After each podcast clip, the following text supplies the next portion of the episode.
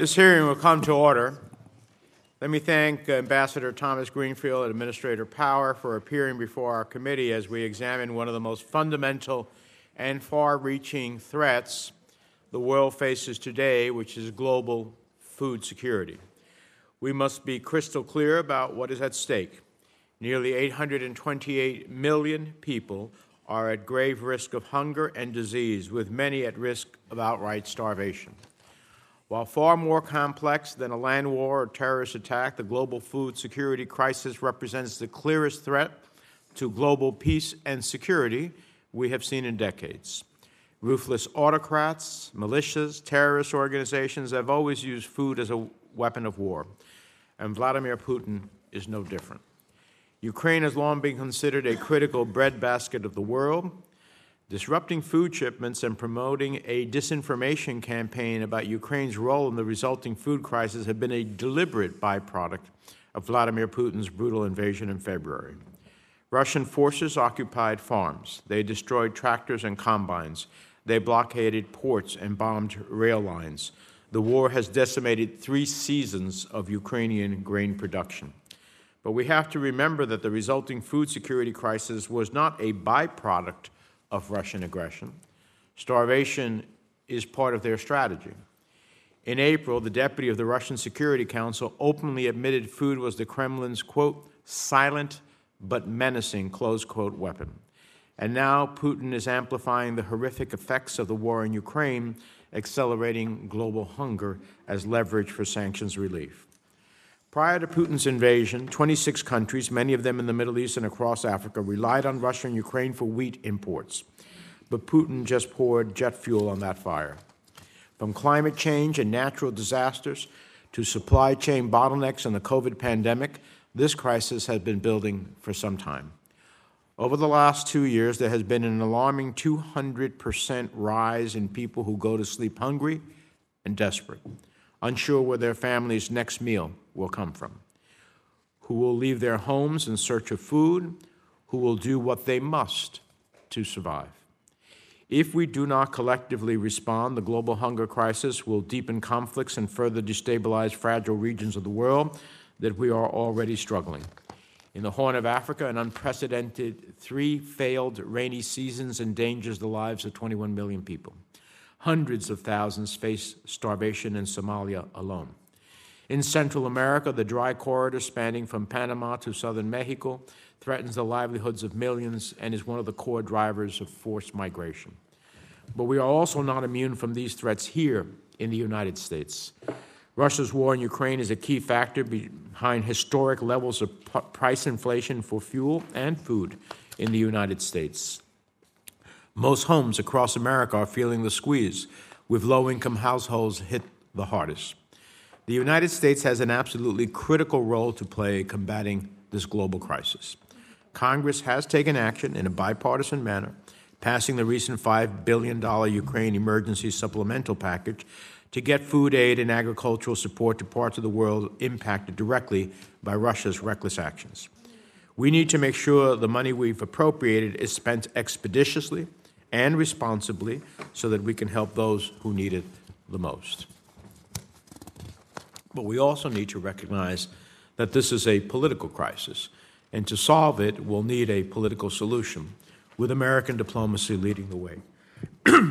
this hearing will examine what the United States must do to prevent the crisis from overwhelming the world and I look forward to hearing more from our witnesses today on what actions the Biden administration is taking to combat the underlying drivers of food insecurity.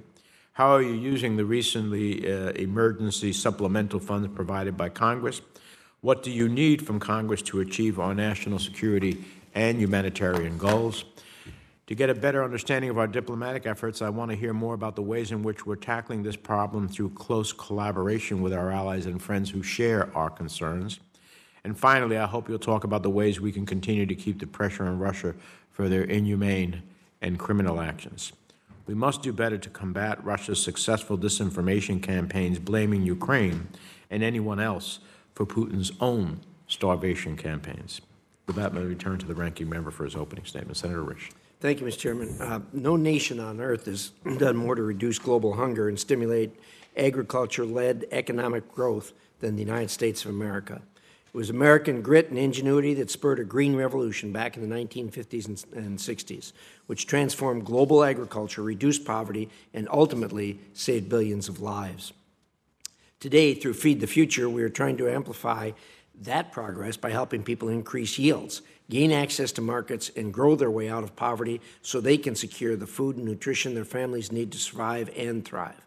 I'm proud of uh, the work America has done and the contributions my state have made to it. I uh, also am proud of the work we've done to get emergency food aid to people in their hour of need. Here again, no nation on earth has been more committed to helping avert starvation. Food security is national security. As we saw during the Arab Spring and in places like Sri Lanka today, hunger is a destabilizing force that brings people to the streets and sends leaders into exile. And so it is in our interest to respond, first by providing emergency assistance when and where it is needed most, then helping people transition away from dependence and towards self reliance. It is in America's best interest. The Global Food Security Act provides a roadmap for this. I have joined forces with Senator Casey to reauthorize it this year and look forward to working with our, our colleagues to ensure it moves quickly, seamlessly, and unburdened by additional mandates. It would be impossible to talk about the state of global food security today without focusing on Russia's unprovoked war in Ukraine. Let's be clear this isn't a crisis, it's a brutal, unprovoked war that has taken a massive toll, not just on Ukraine and Europe, but on the entire world. In this war, Putin is using food as a weapon with the ultimate goal of starving the world into submission. I recently returned from Ukraine, where I saw bombed out bridges, hospitals, and churches. I saw ambulances bringing Ukrainian soldiers and civilians to clinics, and train cars serving as surgical centers. I also saw evidence of deliberate campaign to permanently destroy and displace Ukraine's agricultural productivity and a campaign to bend the world to Putin's will by leveraging access to food for sanctions relief. The UN, including the World Food Program, must not be complicit in this campaign. They cannot continue to appease Russia in order to secure short term partial compliance with international humanitarian obligations. It, it is very disheartening when I hear uh, Americans, or for that matter, anyone else, particularly those who operate in the UN, suggesting that Ukraine has any any responsibility for this at all. This is all Putin's, it is all Russia's fault. Congress is doing its part. We provided billions of dollars in assistance to stop the war and address its humanitarian impact across Africa, Asia, the Middle East, and Latin America. Obviously, other donors also need to do more. In the meantime, we must do everything we can to stretch U.S. Uh, aid dollars further. This includes removing U.S. cargo preference requirements on food aid that have uh, outlived their purpose drive up costs, and slow the delivery of life saving food up to 12 months. There are only three bulk carriers left in the U.S. flagged fleet that carry food aid, none of which are, are militarily useful. To suggest that maintaining U.S. cargo preference for food aid is somehow vital to maintaining U.S. maritime security is inaccurate at, at best. Last year alone, cargo preferences cost USAID an extra $80 million in transportation costs. Imagine all of the starving men, women, and children we could have reached with an additional $80 million. Hungry people can't eat transportation costs. It's time to end this brand of corporate welfare. I look forward to the testimony today and to working with my colleagues to find practical solutions to address the biggest global food security crisis of our time. Thank you, Mr. Chairman. Thank you, Senator Risch. Before I introduce our uh, uh, fantastic panel. Let me just say we have very young staffers with us today. Uh, everybody's included. Uh, so, but uh, we welcome uh, the youngest staffers that Senator Murphy has brought uh, to assist him today, and uh, I understand one of them is his niece. So, welcome to the committee. New blood. New blood. New yes. Blood. Yeah. Senator Murphy. It's been Senator Murphy's dream since he got here to the Senate. So, so welcome. It's my privilege uh, to welcome United States Ambassador to the United Nations, uh, Linda Thomas Greenfield, back to the committee in her role. Ambassador Thomas Greenfield leads efforts to advance U.S. interests of the United Nations in pursuit of peace and security. Uh, Ambassador Thomas Greenfield is a veteran diplomat, having served our country for 35 years in the Foreign Service, including as the Assistant Secretary of State for African Affairs, during which time she worked on many of the countries most impacted by the global food crisis today. So thank you, Ambassador, for joining us, and I appreciate our discussion, and including the need for lifting the housing cap so that we can attract the talent we need at the UN to, to meet the challenges uh, of Russia and China. Uh, we're also joined by another formidable diplomat, USAID Administrator Samantha Power. In her role, Administrator Power oversees USAID's international development and humanitarian efforts around the globe. She has had a robust public service career, previously serving as the United States Ambassador to the UN as well as on the National Security Council, so we welcome you. Uh, our second panel today, after this panel, will uh, will welcome uh, the Executive Director of the World Food Program, David Beasley, who will be briefing the committee today. Mr. Beasley has served in this role since 2017, leading the world's largest humanitarian organization in its critical efforts to combat hunger around the world. Previously, Mr. Beasley served as the governor of South Carolina. So we welcome you, Governor. Thank you for coming to the committee. It's a pleasure to have you with us. And I want to emphasize, in light of your affiliation with the United Nations that you are appearing voluntarily today before the committee as a courtesy to the committee, and we appreciate that. So, with that, we'll begin uh, with um, Ambassador Thomas Greenfield. Um, your full statements will be included in the record. Uh, I'd ask you to summarize them in around five minutes or so, because as you can see from attendance, there are many members who will want to engage in a conversation with you. Ambassador. Chairman Menendez, Ranking Member Risch, distinguished committee members, thank you so much for the opportunity to testify here today with Administrator Power. Now, my mother was a cook, and I think she was the best cook ever, as I'm sure most of you feel about your own moms. She shared her gift widely and not just with our family. She, she'd cook for the entire community all at once. And even though we didn't have much, we made regular mass meals for anyone who was hungry. My mother did this for a simple reason. She believed no one should ever have to go hungry. Over the course of my career, I've seen what happens to people and communities who have hunger thrust upon them. I've looked into the gaunt eyes of children who are, as the doctors say, wasting, their rib bones poking out, their parents helpless to save them, and I've seen the child die right in front of me from malnutrition. Once you see something like that, you never forget it, and you keep it close to your heart. It is for that reason that when I first arrived at the UN in 2021 and assumed the presidency of the UN Security Council, I made our signature event that month focused on conflict induced hunger. Because we knew that the vast majority of widespread hunger man is man-made and hunger is caused often intentionally by conflict then came Russia's brutal, illegal, and unprovoked further invasion into Ukraine. And you combine that with a cocktail of COVID 19, climate change, high energy prices, and pre existing conflict, and the world's food crisis has become colossal. After all, Ukraine, as you noted, Senator, was the breadbasket for the developing world.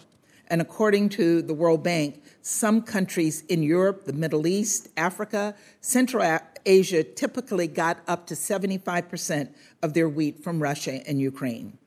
Russia has systematically sabotaged and destroyed Ukraine's farmland, equipment, and infrastructure and grain stockpiles and Russia's naval blockade in the Black Sea and the threat of further naval attacks are currently preventing Ukraine crops from being exported to their destinations. We hope for that reason that the recent Ukraine Russia talks that are being facilitated by the UN in Istanbul with Turkey will yield results. In the meantime, we estimate that more than 20 million tons of grain are trapped in silos and ships at risk of rotting away. As long as Putin continues his war in Ukraine, millions and millions of people around the world won't know when or where they'll get their next meal. Countries in the Middle East and Africa will feel these effects most acutely. To make matters worse, severe heat and other extreme weather events are running, running crops around the world. This is a five alarm emergency, and I've never seen a food security crisis like this in my career.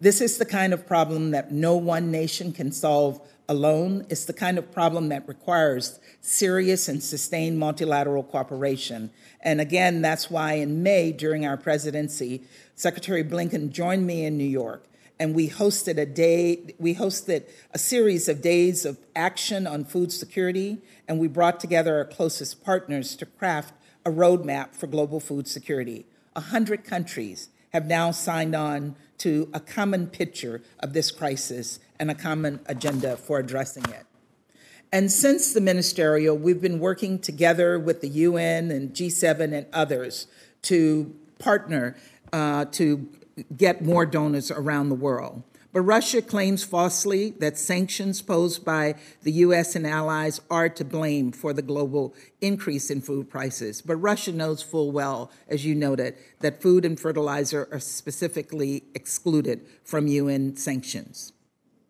The good news is that we have the tools to stop hunger and alleviate suffering, and we have to use them and rally the world to do the same. And in this vein, we are sincerely grateful to Congress for providing the funding that you've already appropriated to respond to this crisis.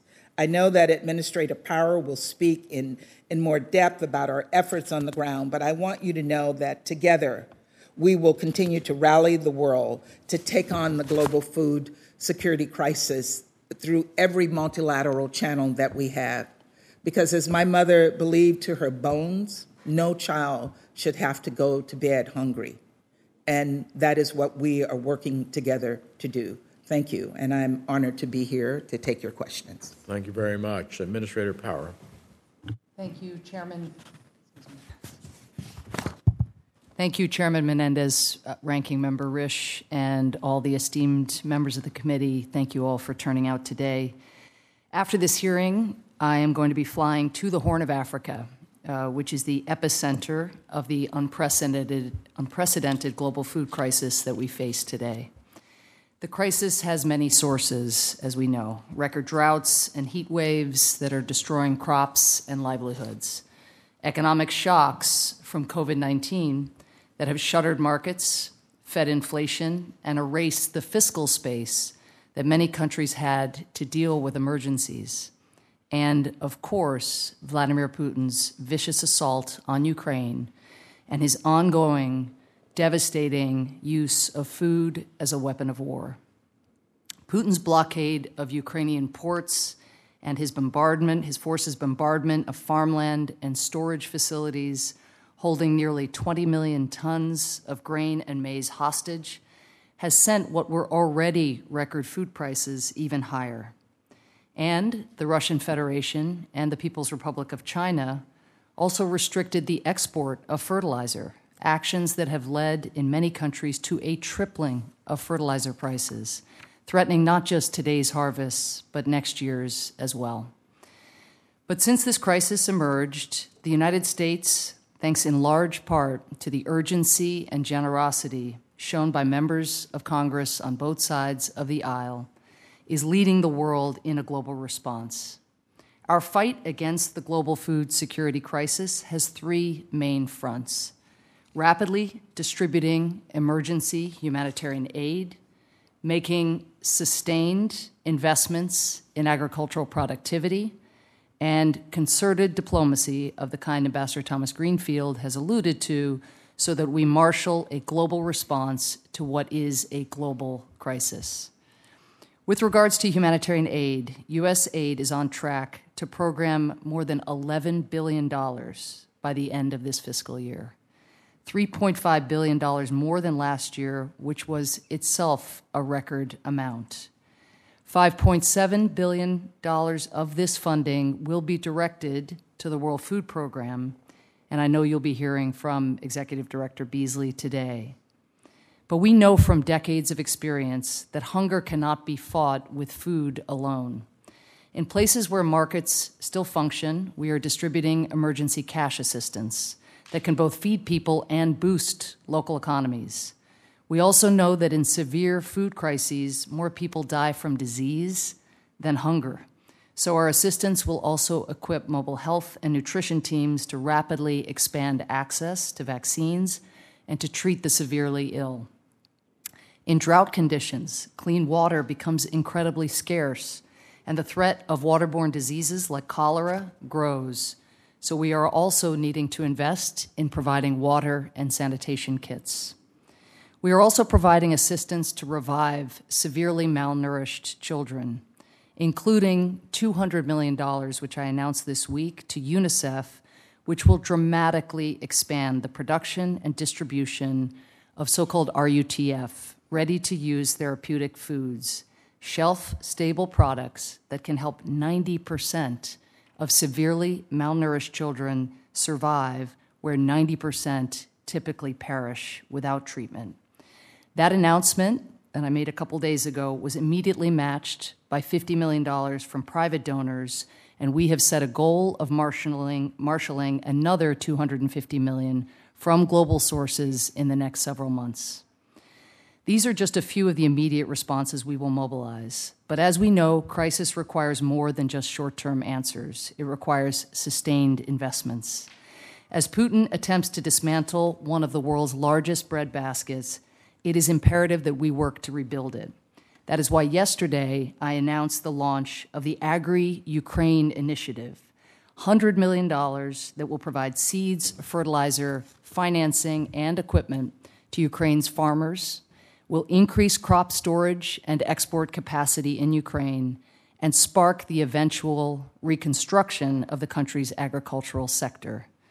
Around the world, the $760 million that Congress has provided from the latest supplemental will allow us to give poor farmers greater access to drought resistant seeds, apply precision fertilizer techniques that can both reduce waste and increase yields, and storage solutions that can prevent the 25 to 30 percent of food that is lost or wasted.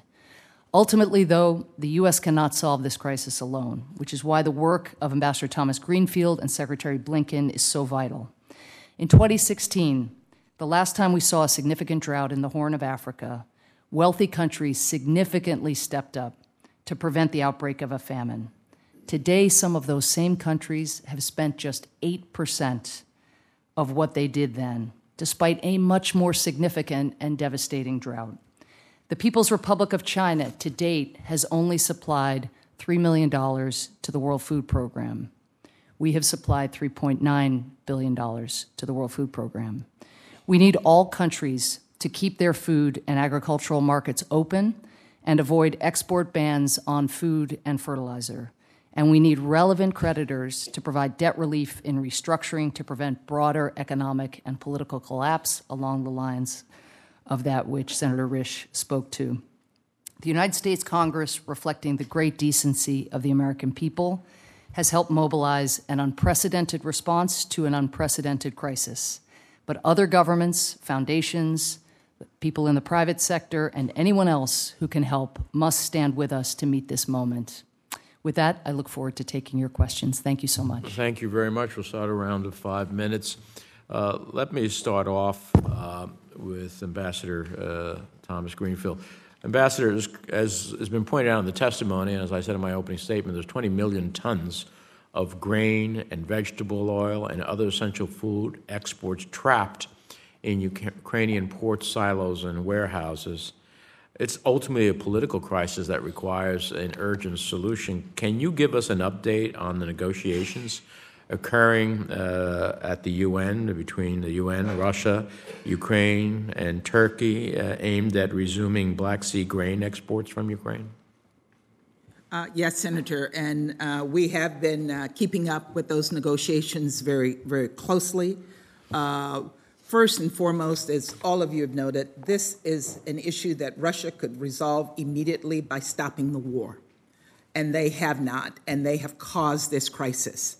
So, as we look at what the UN is doing, we support their diplomatic efforts to find a solution to get that 20 million tons of Ukrainian grain uh, moved into the marketplace.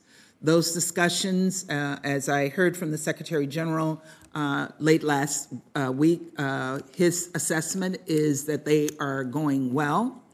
Uh, we are hopeful that they continue to go well, and we will look forward to the results of the discussions and really press uh, the Russians to honor any commitments that they make during during those those discussions. We've in the meantime continued to try to find other ways around getting uh, the wheat out until that agreement is actually Well, signed. I, I, I, you know, I don't understand. I see that Putin went to Iran, met with Raisi and Erdogan. I don't know that that's the venue that you're going to solve the global food crisis problem. Uh, it seems to me that you would si- uh, uh, solve it at the United Nations. So if there's a real will, uh, you know, this can happen uh, really relatively immediately. Um,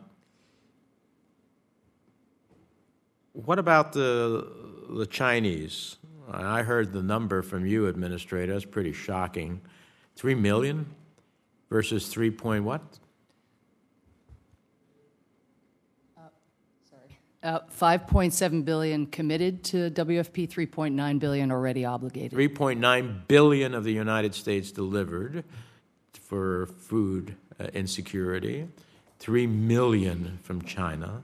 What role is China playing in trying to urge its friend Putin to unlock the potential? Do you see any action on their behalf at the UN?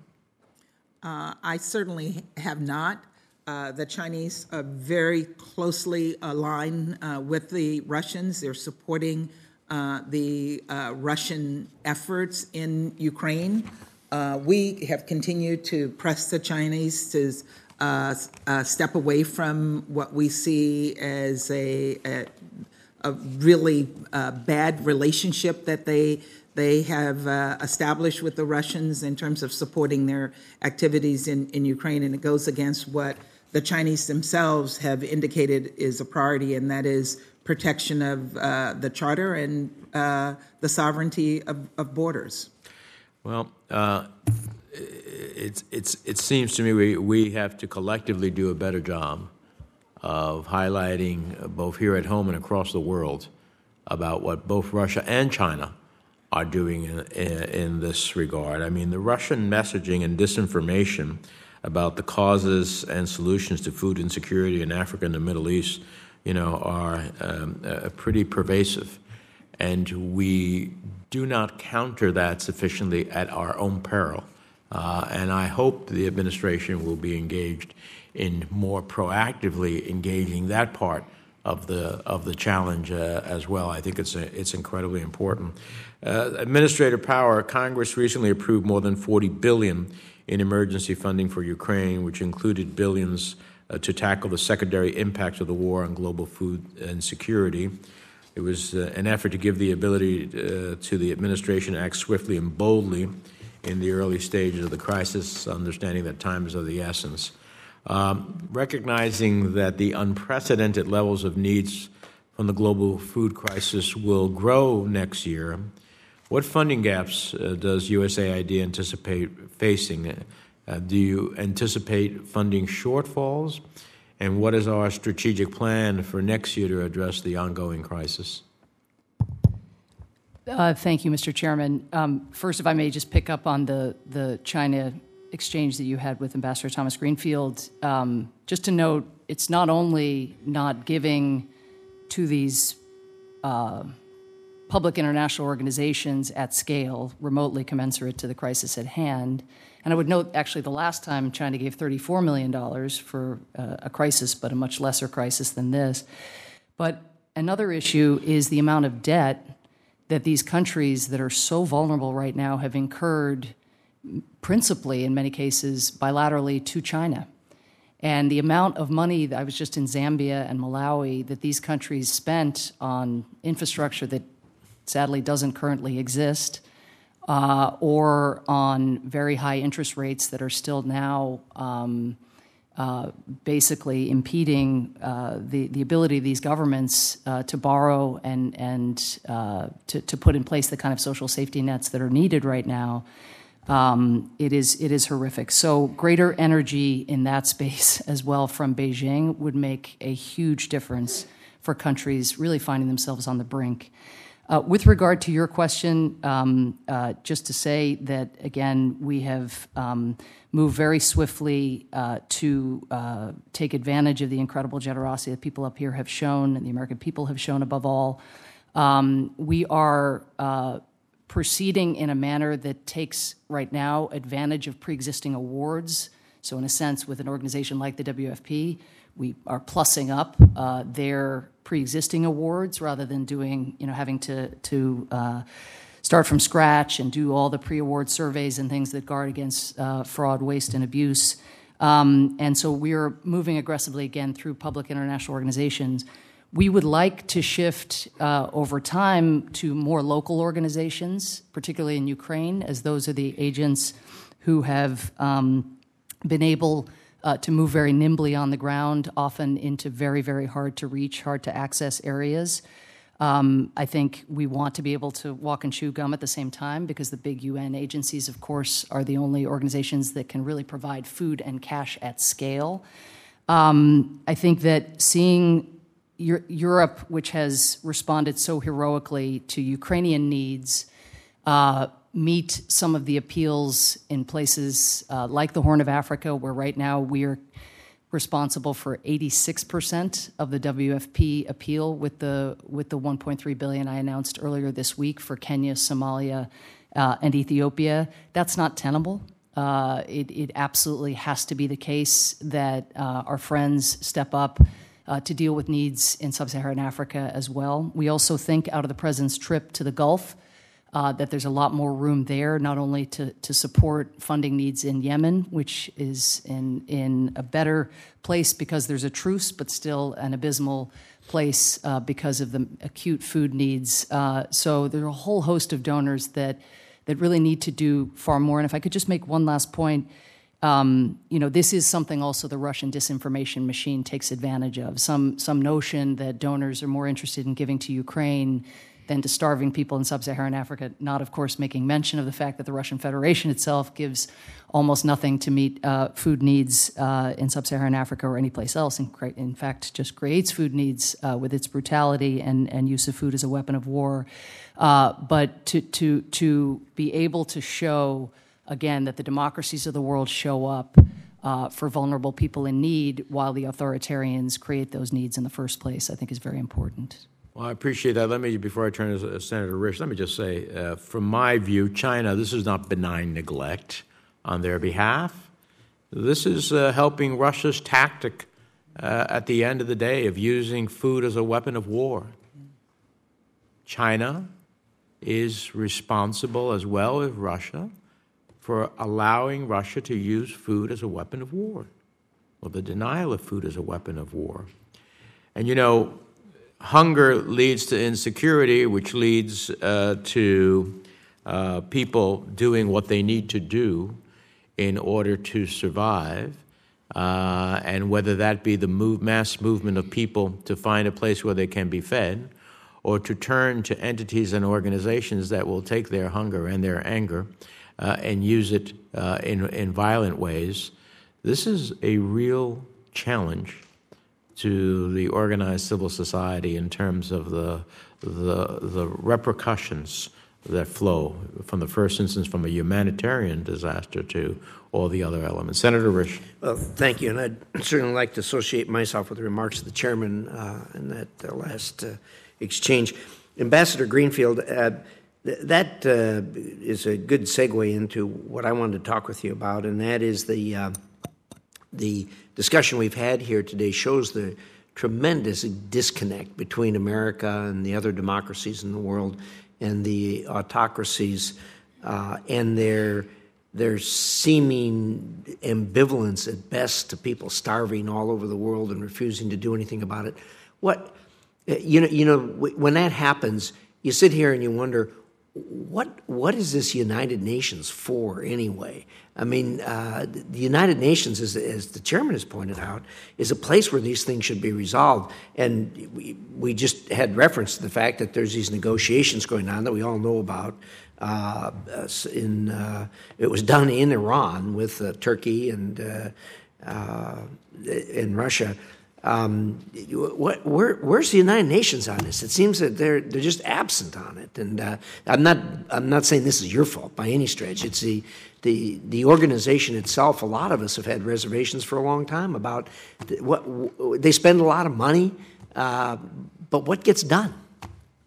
Uh, Thank you for that question. I, I understand your frustration, uh, Senator, uh, but I will say that the uh, United Nations has been proactively engaged in these negoti- negotiations uh, that have taken place in Istanbul, uh, and they have they were responsible for bringing the parties together to bring for bringing the Ukrainians, the Russians, and the Turks uh, together. The Iranians were never involved in any of these discussions. So what we see happening now in Iran is very much separate from uh, the engagement that the UN was responsible for putting together.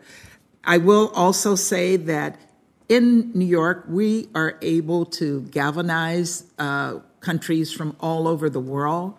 We brought 141 countries uh, to the table to condemn uh, Russia's actions, and I can tell you that the Russians were making every effort to intimidate and press those countries uh, away from uh, supporting uh, this General Assembly uh, resolution. And their disinformation campaign is extraordinarily effective, which is why we have to ramp up our efforts to engage with these countries and get the information uh, out that will counter uh, the Russian uh, narrative. Uh, I've had a series of what I have referred to as listening tours with various regions, with Africa, with Latin America, uh, with countries, the ASEAN countries, with the Middle East, to put on the table the, the, the, the, facts of what is happening on the ground and making sure that they understand that Russia is responsible for what is happening. Uh, it is not Ukraine's fault. Uh, it is not sanctions. It is their brutal war uh, against Ukraine. Well, I, I appreciate that, and and uh, it, it uh, you guys did good work getting a number of people to condemn. Uh, what what amazes me is sitting here as an outsider and looking at it that there, that there were even a handful of people that would uh, would get behind the Russians. That that, that absolutely amazes me, and and. Uh, it's all well and good that uh, that vote was as lopsided as it was, but then what? I mean, the UN is supposed to exist to to resolve this stuff. And uh, uh, when you have a vote that lopsided, we know what's right, we know what's wrong, but nothing's happened. I mean, uh, uh certainly uh, NATO uh, is a strong force. NATO's responded and and come together and is stronger than it's ever been but the UN again just seems to be absent on the thing. I mean, uh, talk is wonderful, but uh, doing something on the ground is so much more important, and it's just it's not happening. Again, looking at the fact that the UN has been responsible for feeding more than 10 million people in, uh, with our support and with your generosity, as well as that from the rest of uh, the world. But I commend uh, the World Food Program and others who have really taken uh, a proactive uh, approach to responding to the humanitarian crisis. and we can't, we could not do that without the United Nations.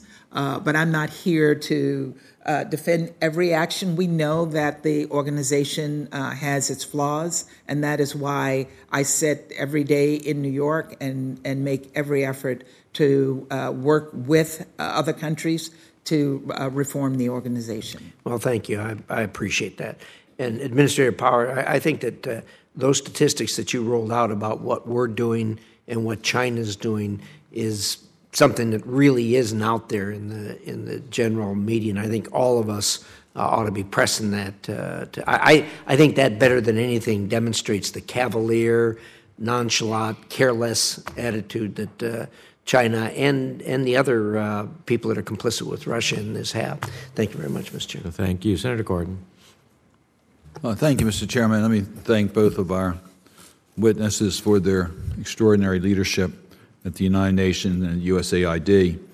Uh, first, I, I just want to underscore the point that the United States and the Congress has been responsive to the food insecurity issues We have provided substantial amount of, of funding, as you pointed out. We don't see the commensurate response by our allies internationally. And I would first underscore the point that we need to develop a unified strategy to get the type of help internationally to deal with these issues that have been provided by the United States.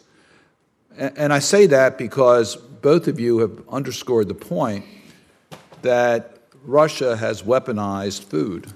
We shouldn't be surprised. We know their asymmetric arsenal that they've used before. They've used energy as a coercive act, form to try to get countries to do certain things. They've used misinformation. Uh, they have funded extreme groups. They do all these things in order to advance their cause. So we shouldn't be surprised that they would weaponize food. So I guess my question to both of you is, is how are we developing a war type strategy to counter Russia's use of food as a weapon? I recognize that the United Nations plays a critical role. The World Food Program plays a critical role within the United Nations. USAID plays a direct role also. But we have non, uh, non-governmental partners that help us. Uh, I'm proud of the, the, Catholic Relief Services, which is headquartered in, in, in Maryland, the role that they play. So can you tell me how you are developing a strategy to recognize this is not just a traditional problem of food insecurity, which is an area we have to deal with, but we have to be mindful that we're working in a war environment with Russia using this as a tactic. How do we organize our allies around the world to respond in a way that's commensurate with the problem Russia is creating? Uh, let me start and uh, just to say that we really have worked hard to mobilize a broad coalition of uh, allies and countries using uh, diplomacy. It started in New York with uh, Secretary Blinken uh, calling uh, his first ministerial to bring the world together in May, where he laid out very, very clearly uh, the Russian objective. and the false narrative that the Russians have been pushing forward. A hundred countries then signed on uh, to the roadmap that we put together. We extended that diplomacy uh, in the in the G7, uh, in the G20, and as well uh, as uh, during uh, the president's recent visit to to the Middle East. Samantha, as you as you heard, is going out to Africa tonight. I'm leaving. Um, in about 10 days to do the same thing, to engage with these countries, to help them to come to grips with the disinformation campaign uh, that the uh, that the Russians have uh, initiated, and I think they're not being fooled. And then we're galvanizing uh, more donors to make contributions. Let me so just we were, let, let, me interrupt for a moment because I, am pleased that you're visiting the sites that need attention and need to understand the causes and need to know the tools that are available to help. My concern is that we have our so-called ally countries that are part of our alliance with in our support for Ukraine, I don't know necessarily see them recognizing the same degree that food is being used as a weapon of war. So, you know, my concern is uh, do we have a strategy to engage our supportive countries to be more participatory in dealing with the challenges that we have and recognizing this is a Putin strategy?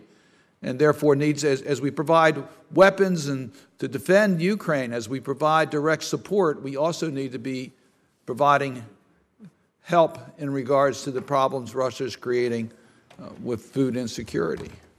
Could I give a few examples, maybe, Linda? Um, so, uh, first, I, I, you know, again, I, I think we, are all in, in violent agreement uh, that the response needs to be more multilateralized, that those who are lagging need to step up. Uh, it's, it's something that Ambassador Thomas Greenfield is working every day in New York, that Secretary Blinken is working around the world. I will say, Senator, of the European countries, again, they have opened their doors to the refugees. That is not without cost. Uh, European Commission President uh, von der Leyen has just also announced more than $6 billion toward reconstruction, so they're also thinking ahead. And if I could answer your question in a slightly different way, uh, but in parallel to, to Linda's comments, I think one of the answers to your questions is, a, is comes down to the word resilience. And what we are doing, what we USAID on the ground, thanks to the infusion of resources from you, but also our pre-existing uh, programs, which were heading in this direction anyway, is building Ukraine's capacity not to be dependent, for example, on everything from the Russian export market uh, to Russia's actions in the Black Sea. We are now uh, working to ensure that they have the barges to use the rivers, that they're able to uh, modernize their rail lines so those can connect with Europe. Uh, this isn't to say that we anticipate there being a Black Sea crisis every year for the rest of time. This war has to end. Putin has to end it. But it does mean that diversification is really important. In Africa, it's the same issue. Linda knows well from all of her time there the dependence that so many countries have, for example, on Russian fertilizer. It's the number one fertilizer producer, uh, exporter in the world. And Black- Black that, that is Black not a reliable source of fertilizer. So we are seeking to diversify and also to ensure that there's in Africa production of fertilizer, as well as food sovereignty in countries that are too uh, import dependent. Make Black Sea security part of our strategy. Senator Shaheen. Ah, thank you, Mr. Chairman. I, um, I want to follow up a little bit on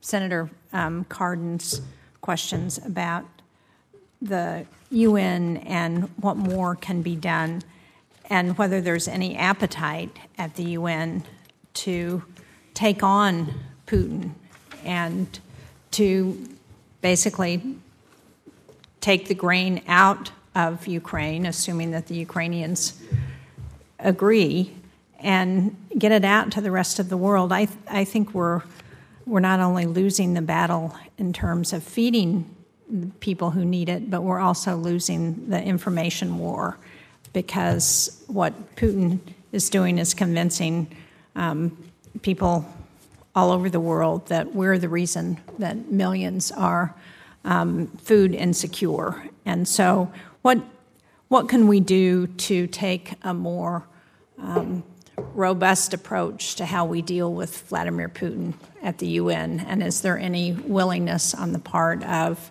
uh, the Secretary General or um, our allies there to really make him more of an issue here?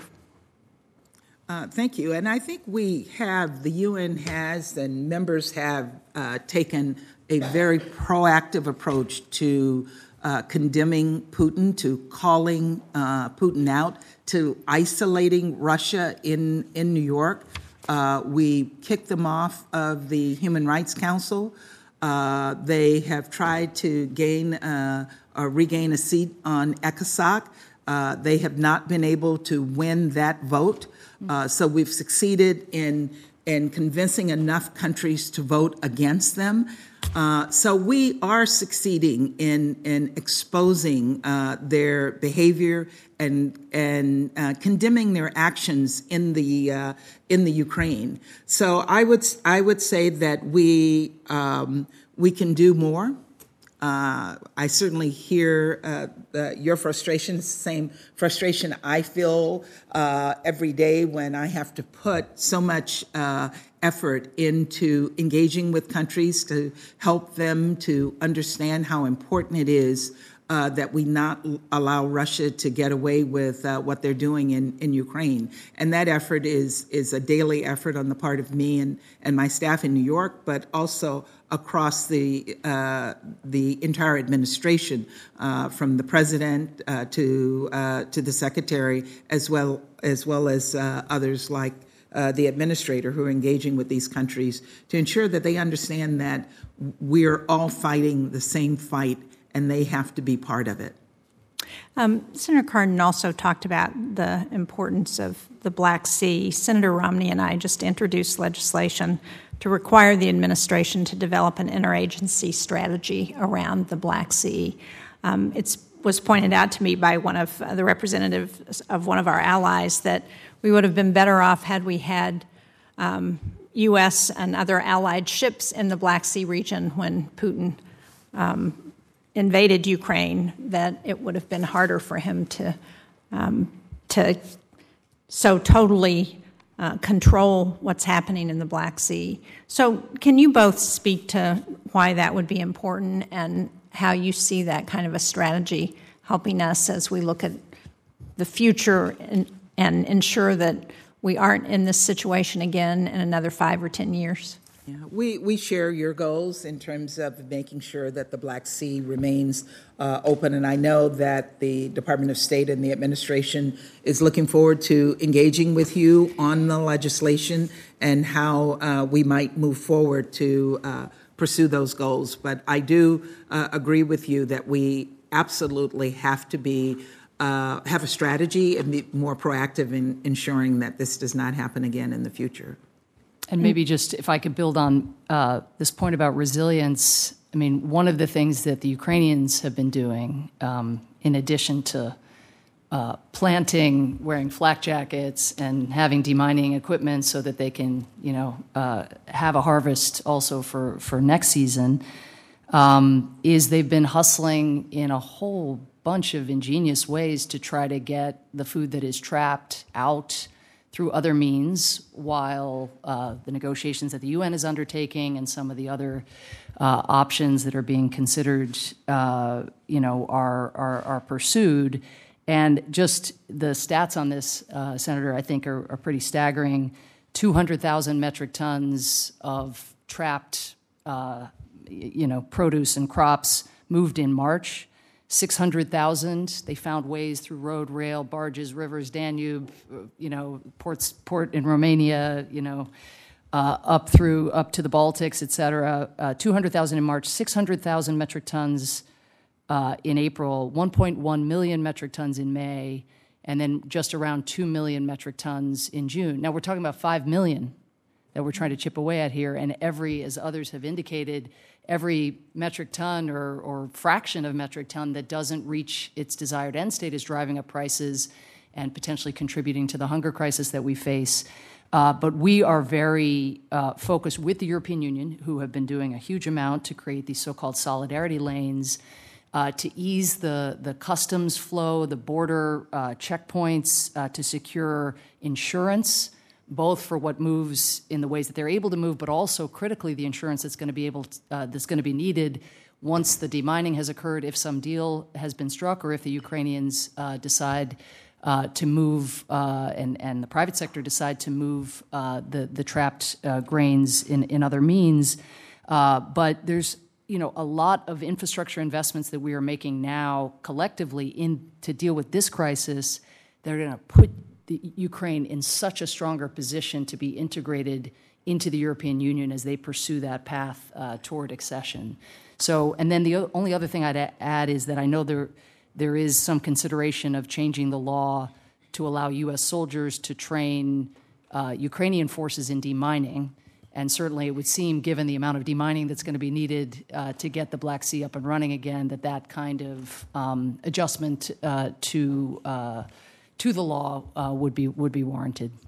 Well, thank you both very much for all of your efforts, and Governor Beasley, thank you as well. Senator Romney, Mr. Chairman. Thank you, Mr. Chairman, and thank you to uh, both the ambassador and the administrator for the work that you're doing. Um, uh, is Russia trying to starve the world? I mean, are, are they uh, intent on causing pain? On, on causing pain in Egypt and Lebanon and throughout North Africa and the Middle East? I mean, is this, is this part of their intent, or are they simply intending to starve uh, Ukraine? Uh, but uh, and, and, willing to ignore the fact that what they're doing is in starving Ukraine is also starving the world. Is this? Do you have a sense of what their intent is? What they, what they're thinking? I, I I, I can't speak for what uh, what uh, is going on in Putin's mind, but I think at the start of this, they thought they were going to have a quick war, bring Ukraine to their knees in two weeks, and have them waving the white flag, and that would be the end of it. And uh, that failed. And so they're continuing this effort to starve the people of Ukraine and in the process starve the rest of the world, and they don't care. Uh, which is why it is so important uh, that we have gotten the support, uh, bipartisan support from this uh, uh, Congress to provide for people in the rest of the world. what the Russians are now doing is blaming us, that we, our sanctions are responsible for what is happening in the rest of the world, when in fact there are no sanctions on, on their agricultural products, there are no sanctions on their fertilizer they can move their their agricultural products. They can move their wheat if they wanted uh, to do it, uh, but they would prefer to blame uh, to to blame the rest of the world, uh, thinking that that will get them more support uh, from the world. And I think they've they failed. But Ambassador. Why is it they are so effective at, at spreading lies and we're so terribly ineffective at telling the truth? and having the world understand what's going on. I would think the leaders of Egypt and Lebanon and other places that have seen astronomical increases in prices would be yelling about what Russia is doing. I, I don't see that. Why are we so uh, incapable of, of making sure the world understands Russia's malevolence? The impact they're having on the world and creating, if you will, global pressure, not just from the nations of the West, but global pressure on Russia. Why, why are we so ineffective? I, I, wouldn't say we're ineffective. I think we certainly have to ramp up our efforts, but this is something that we all work on every single day to counter uh, Russia's disinformation. We do it in the United Nations in in meetings, and we do it in our travels around around the world. And I think countries are hearing it. Uh, they're hearing it, but they're also dealing with other issues. They're dealing with not only Russia's disinformation, they're dealing with Russia's intimidation. Uh, we know that when we had to vote in the UN, that the Russians actually sent written correspondence to countries to say, if you vote uh, against us, uh, we will no longer, uh, this will affect our, our long term uh, relationship. So these countries are dealing with these other efforts, but I think, again, to have 141 countries condemn Russia, they, they are resisting that pressure, uh, and they do uh, understand that Russia is responsible for, for this war. Now, that doesn't mean Russia doesn't have its friends. The four or five countries that voted with them uh, including China, uh, and uh, the, the friends are, are, are, their friends are always there for them, but they're few and far between. Ambassador Power, uh, what other nations are stepping in to make sure that the uh, the food crisis being created by Russia and its blockade, if you will, on Ukraine is is in some respects getting some relief. Uh, is India stepping up to the extent they should? Are other parts of the world uh, making the kinds of uh, efforts they should? And are we, as a nation, stepping in? We in Canada and others that have uh, bountiful uh, agricultural resources. Uh, thank you, Senator. And if I may just pick up on your exchange with Ambassador Thomas Greenfield, I would just note that the Belt and Road Initiative and China's investments throughout sub Saharan Africa, Latin America, the Caribbean, the Pacific have gotten a lot of attention.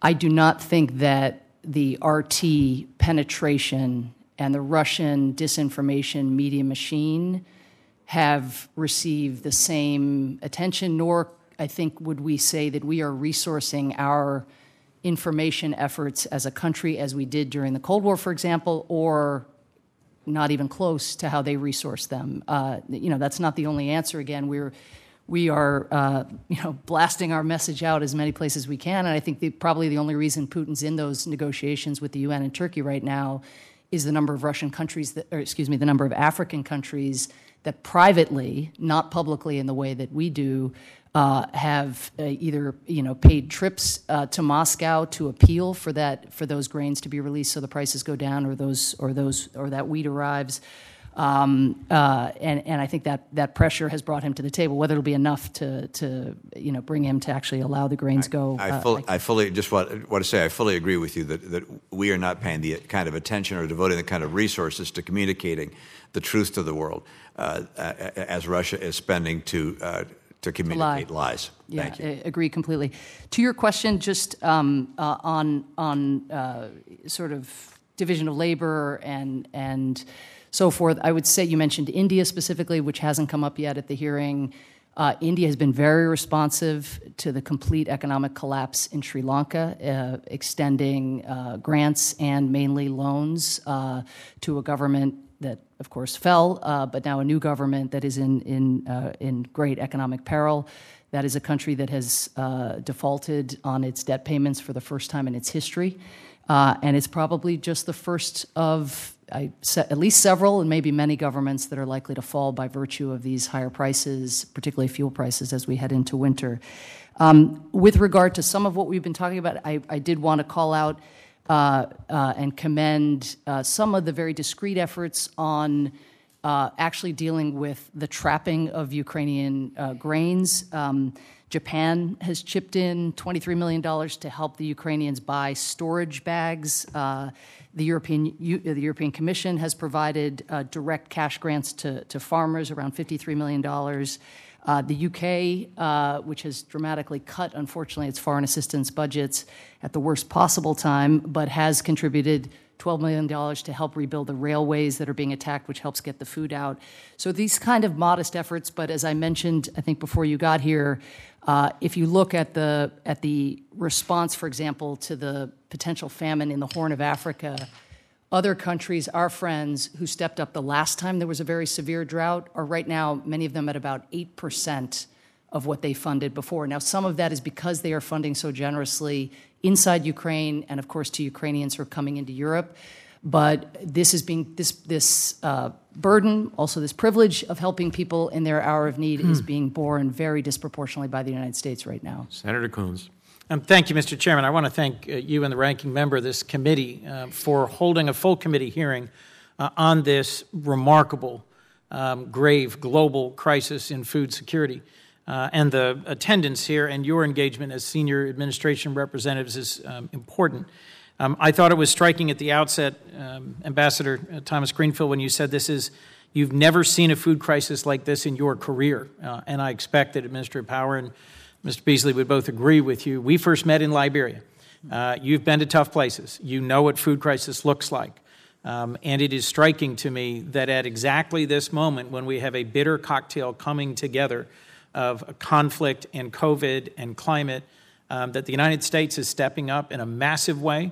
Uh, each of the descriptions Administrator Power just gave of this ally, this ally, this ally, it was billions from the United States, millions from this allied partner.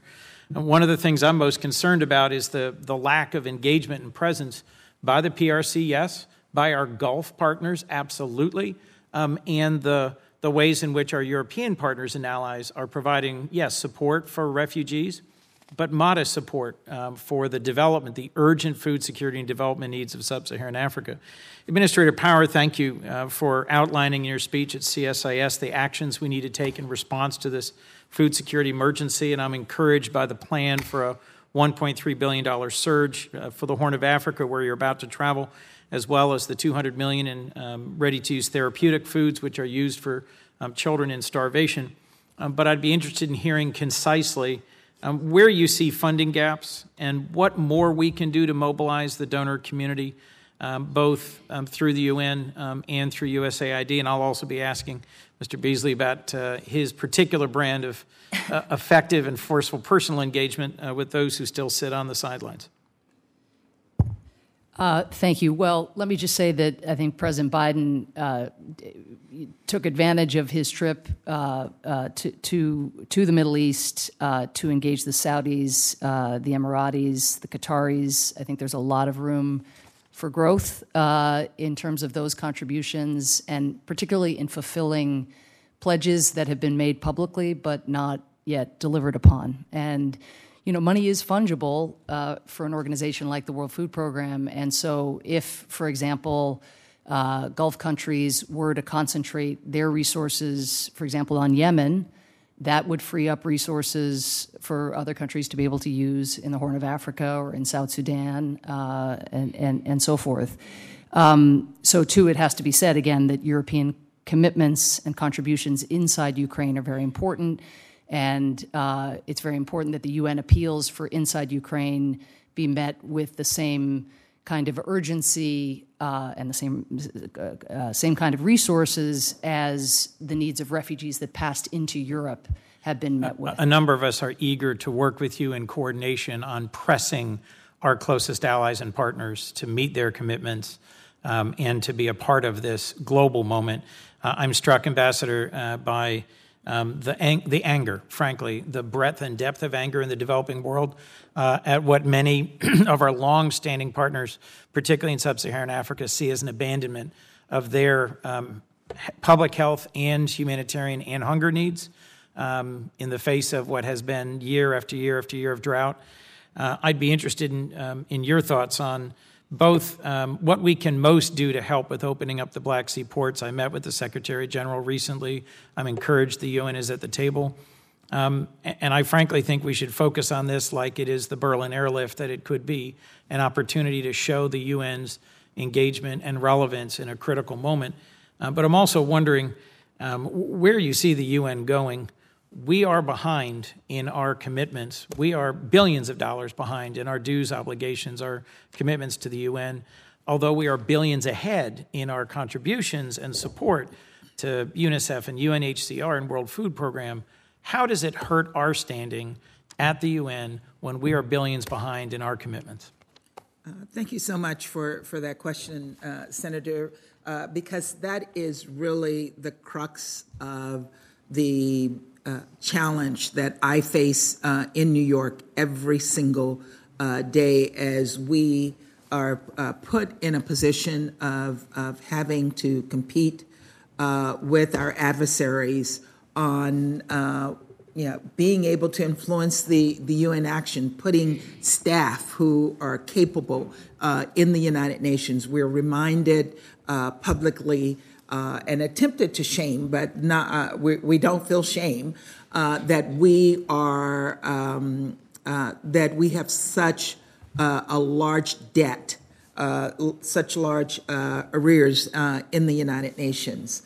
so we really do have to address that issue if we're able uh, if we're going to be able to compete. Does that create uh, an opening for countries like China and Russia to influence the UN system despite our significant leadership in our contribution. Every gap that we leave is an opening for the Chinese. Uh, they flow into every open space uh, that uh, that we leave. So that means staffing in the UN. It means funding for junior professional officers. These are young people like we have around in this room who we'd like to see uh, working at the United Nations. And the way they get in is through a professional program that's funded by their government. The Chinese have more than 400 uh, if not more, of those young people inside the United Nations. We, we Thank can't you. compete. As we work on the SFOPS appropriations bill this year, we will keep both of those things in mind. I'm, I'm mindful I'm out of time, and many of my colleagues have gone over. I'll just conclude by saying, if I can, Administrator Power, I am interested in hearing from you about our investment in food storage um, to help the Ukrainians, but frankly also globally and in programming you're launching around food waste. Um, we don't have any extra food to waste in this world. And then last, I want to continue engaging with you, Ambassador, on the SDRs, on the IMF, and the ways in which international financial institutions can help stabilize some of the countries we're most concerned about. But if the Chinese keep piling on the debt and we don't fund the Development Finance Corporation as our alternative that is more transparent and more sustainable, we will continue to go in the wrong direction in the developing world. Thank you, Mr. Chairman. Thank you. I am mindful that the chair has been very lenient in this process because a good amount of the time has been taken over by the witnesses in response. Uh, but we have a vote at 11:30. There are members who uh, have de- have the desire to see the Ukrainian First Lady speak, so which I think is just happening about now. So I would just remind everybody to try, in respect to their fellow colleagues, try to uh, meet uh, succinct questions with succinct answer. Senator Hagerty. Your point's well taken, Mr. Chairman. Uh, thank you for that preface, and thanks to our witnesses for being here. Uh, Ambassador Thomas Greenfield has articulated this is the worst uh, food crisis that she's seen in her long career. I've been talking about this since March, uh, the, the, the, concerns that we have about a global food crisis. And uh, Ambassador Power, you have articulated a number of activities that are underway that you're, you're pursuing to try to address uh, the, crisis as it exists. Um, it seems to me that we should be doing everything in our power to address this global food crisis. When I talk with farmers in my home state of Tennessee, they're very clear about what's happening to them there. And I think about American agribusiness. It's a great industry. We can be a great exporter and relieve a lot of the pain that's being felt around the world. But what's happening here at home? Diesel prices are through the roof. Farmers are having a very tough time making ends meet economically. Fertilizer prices, we've talked about, are through the roof. Energy is a major input into fertilizer manufacturing. Uh, my view and my, my, my question to you is shouldn't we be doing everything that we can, including getting back into the oil and gas business and stopping the war on American energy so that we can bring those prices down? We can make the economics work better here in America to solve the world's crises. Uh, thank you, Senator. And um, let me just say that the, um, especially given our last exchange at a prior hearing on on fertilizer, um, just seeing firsthand the good uh, that our farmer to farmer program has done and all the training that we have provided, uh, that the the fertilizer and other sort of seed inputs that the United States has provided, drawing on research in states represented by by many of you.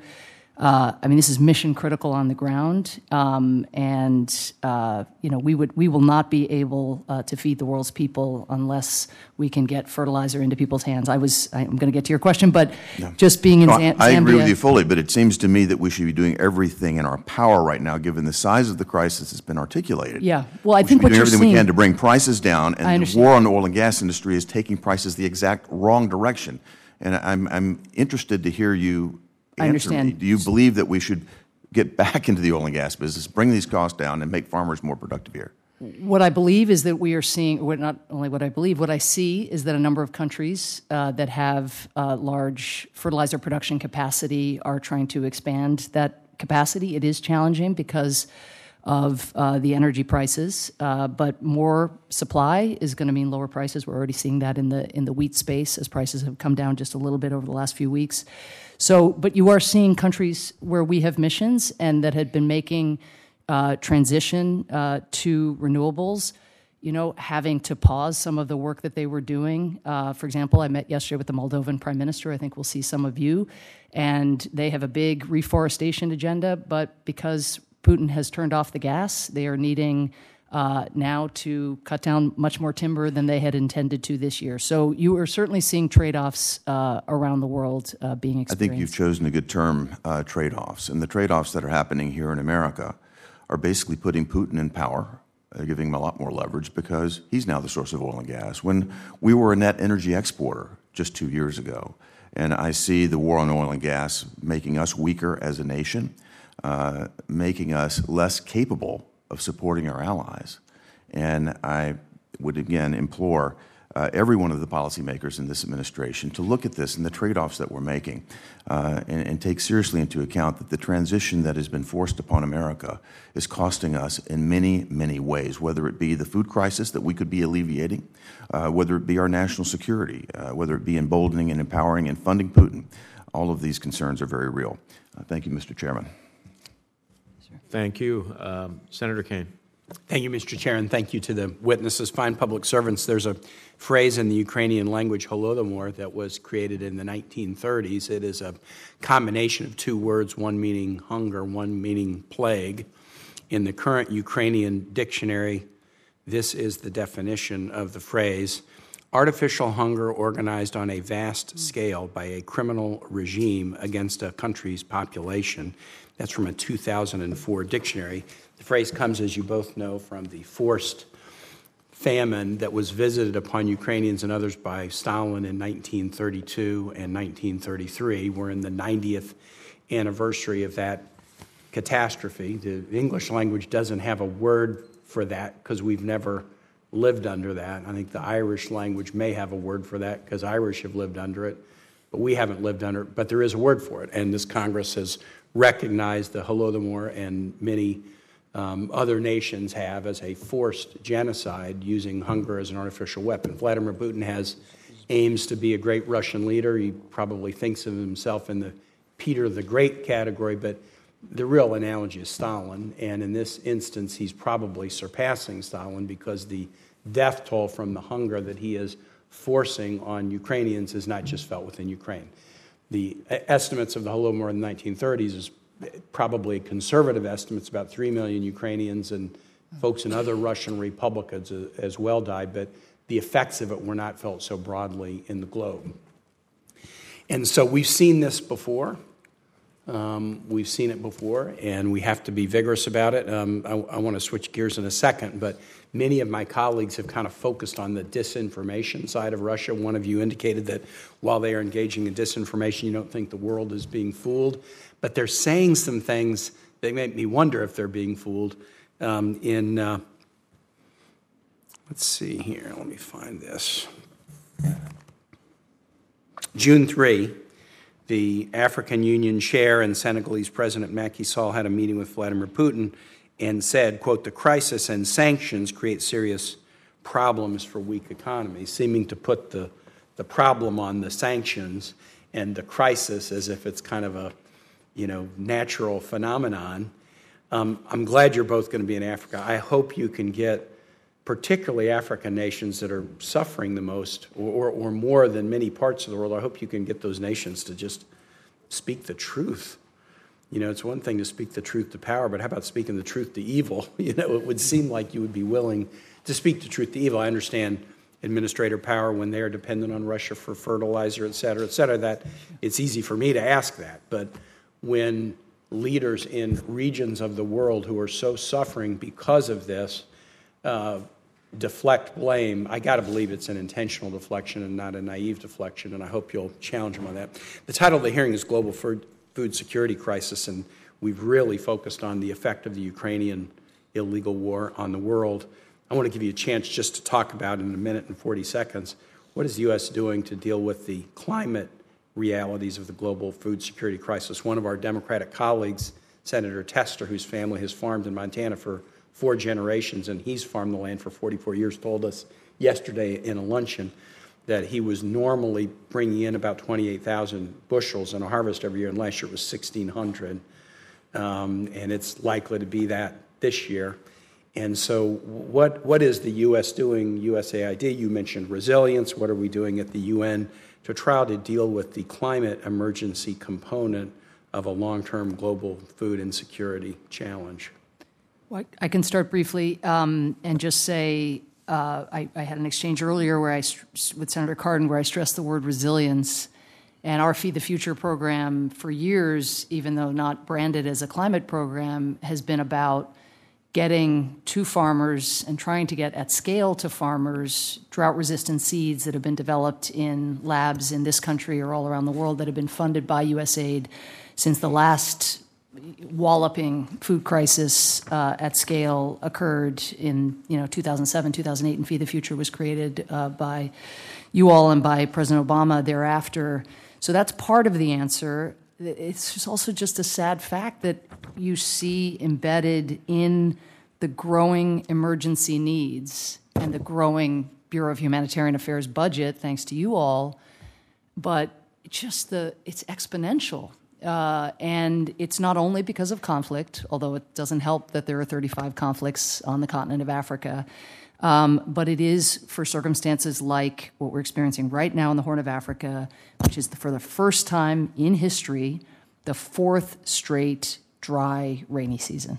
And we are expecting, the meteorologists are expecting a fifth. So the fourth never happened before in history and they're already looking ahead and expecting low rainfall for the fifth that is that is approaching. So we the Prepare initiative that President Biden has announced.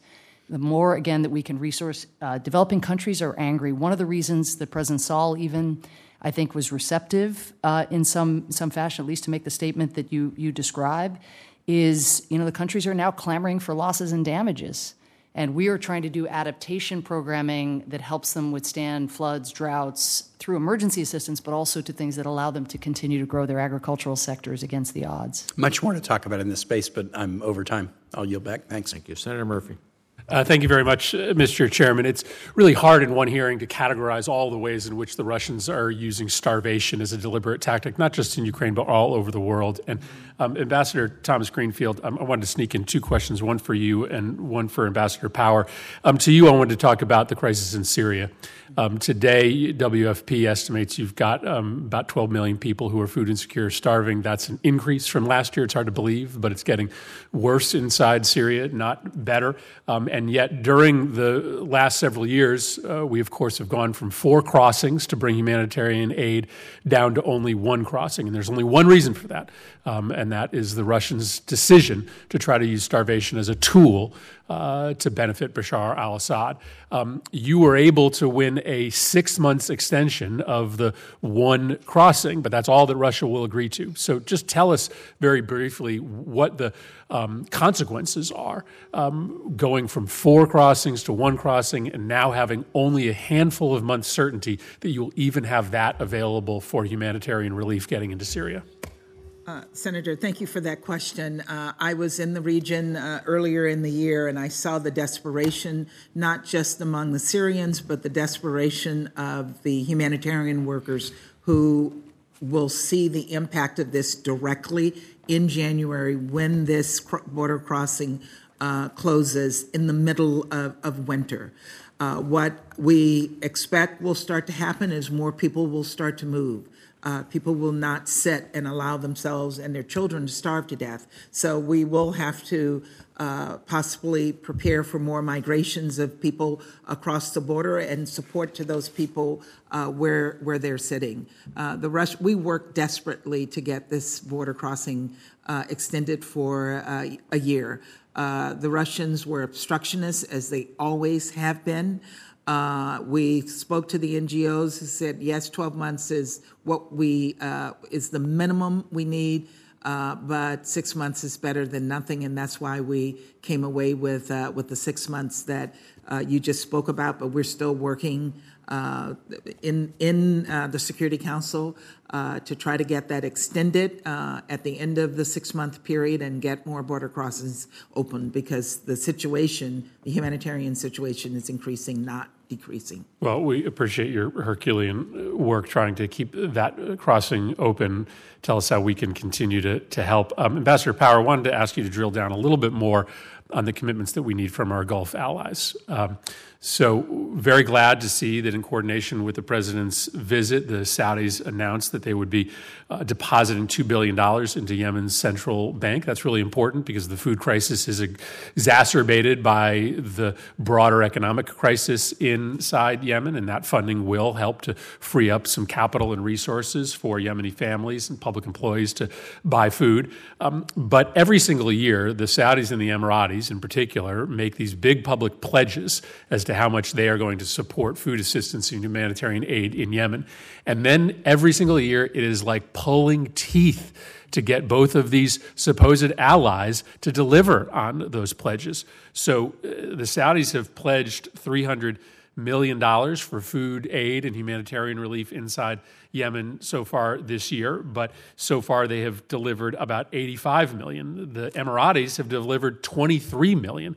I mean, the Emiratis sneeze $23 million every morning when they wake up, and yet we can't get more than $23 million to support humanitarian relief. Um, how critical is it for the Gulf countries that are participants in the war inside Yemen um, to be active partners in delivering aid to what continues to be the world's worst humanitarian disaster? Um, we're doing the most, but it seems that the participants in the war um, need to be at least meeting our commitment. Uh, thank you. Yes, Senator. Uh, really can't put it better than you have put it, um, but would only start by saying uh, the truce needs to be preserved because the only thing worse uh, than the food conditions pending right now in Yemen, and, and David Beasley can speak to this uh, imminently, is that food crisis plus the resumption of the war. And that's, I think, why the diplomacy that President Biden did on his trip to the Gulf around the Yemen war and extending the truce is so, so very important. I would add that um, Qatar in the in the past uh, has made uh, fairly important contributions uh, to previous crises in Somalia. So one of the things that I will do in the wake of my my trip to the Horn here in the coming days uh, is engage with them. We we have a conversation underway, but I think that's an area uh, for growth as well. And I would say again, the Saudis. Uh, have provided uh, some capital and liquidity, I think, to the Egyptians to help shoulder this crisis. But just as I indicated in my opening, you know, we've got to pursue emergency aid at the same time we make these longer term investments. And so it really isn't enough just to provide loans, even though that's an incredibly important piece of the puzzle. Organizations like the World Food Program and other international NGOs and other UN agencies need big money just to keep people alive so that we can then uh, again, look at the kind of political reforms and economic reforms and growing the economy and growing the agricultural sector that we know is, the, in the long term, the only way that we're not going to avoid coming back and having hearings like this every season. And, and, lastly, the ceasefire is so important. Glad that the administration made that a priority, but the ceasefire has to be a mechanism to a political dialogue that eventually gets um, a, a, return of the Yemeni government to the Yemeni people. Um, thank you, Mr. Chairman. Thank you. Uh, just for the members' uh, awareness, I'm going to call Senator Young, then Senator Van Hollen, and then I'm going to call Governor Beasley, who has a hard stop at, at 12 o'clock. And we invited him here, and I also want to hear as one of the largest entities to provide uh, food relief to the world. So, uh, Senator Young. Administrator Power, good to see you. Uh, last week, USAID announced that uh, it was distributing $4 billion uh, to Ukraine for uh, you know, additional direct budgetary support. That covers, as I understand it, only three weeks of the uh, government's current budget um, deficit, that is. Uh, today, the government, uh, it's, it's reported, is, is further considering declaring default on its international debt obligations. I know this is you know, a concern of yours, uh, certainly a concern of mine. So, in, in, your view, is the government of Ukraine's financial situation su- sustainable if the war continues for months or even years? Uh, thank you, Senator. Um, and first, thank you for the resources to be able to be in a position to provide direct budget support. Uh, we've provided three tranches of, of that support uh, so far, with another very large tranche on the way. Um, I met with Madam Zelensky yesterday. This was issue number one on her mind as you know the latest person to engage us on the the uh, fiscal crisis that they face. Uh, it's a very, very difficult situation, and it's why there is such urgency around putting sufficient out of my lane, but military pressure on the Russian Federation so that uh, negotiations can go further than they have up to this point. It's why the conversation we were just having about other donors uh, particularly you know questions of whether the Europeans um, can come forward with comparable direct budget support alongside all the other contributions they're making in other That's sectors. key, isn't it? It is key. And then questions uh, around the World Bank and the IMF and others, and whether other uh, actors can be brought to the scene. I mean, you've allocated $8.5 billion in direct budget support. If we do that all at once, that's that's uh, you know not going to bode well for for a matter of weeks or months from now. So so how does how does European support uh, collectively compare to American support right now in the area of direct budget support spe- specifically? Yes. My understanding, but I'd want to revert, uh, is that the European Commission has either provided or committed $500 million in direct budget support. But again, that is on top of also sheltering, no questions asked, six million refugees with all the social service, education, health, and, and so forth, and all the other emergency humanitarian assistance, which is of a very different order uh, that they provide to, to international organizations uh, along with us. Okay. Well, it, it sounds like it it's sounds like good. the administration owes us a little more on that. You know what what you you see as we head into the future in terms of whether or not you know Ukraine's financial situation is sustainable, so that I can approach my my constituents and, and say, listen, this is going to be a long haul. It's going to be very expensive, and these are equities that we'll have to.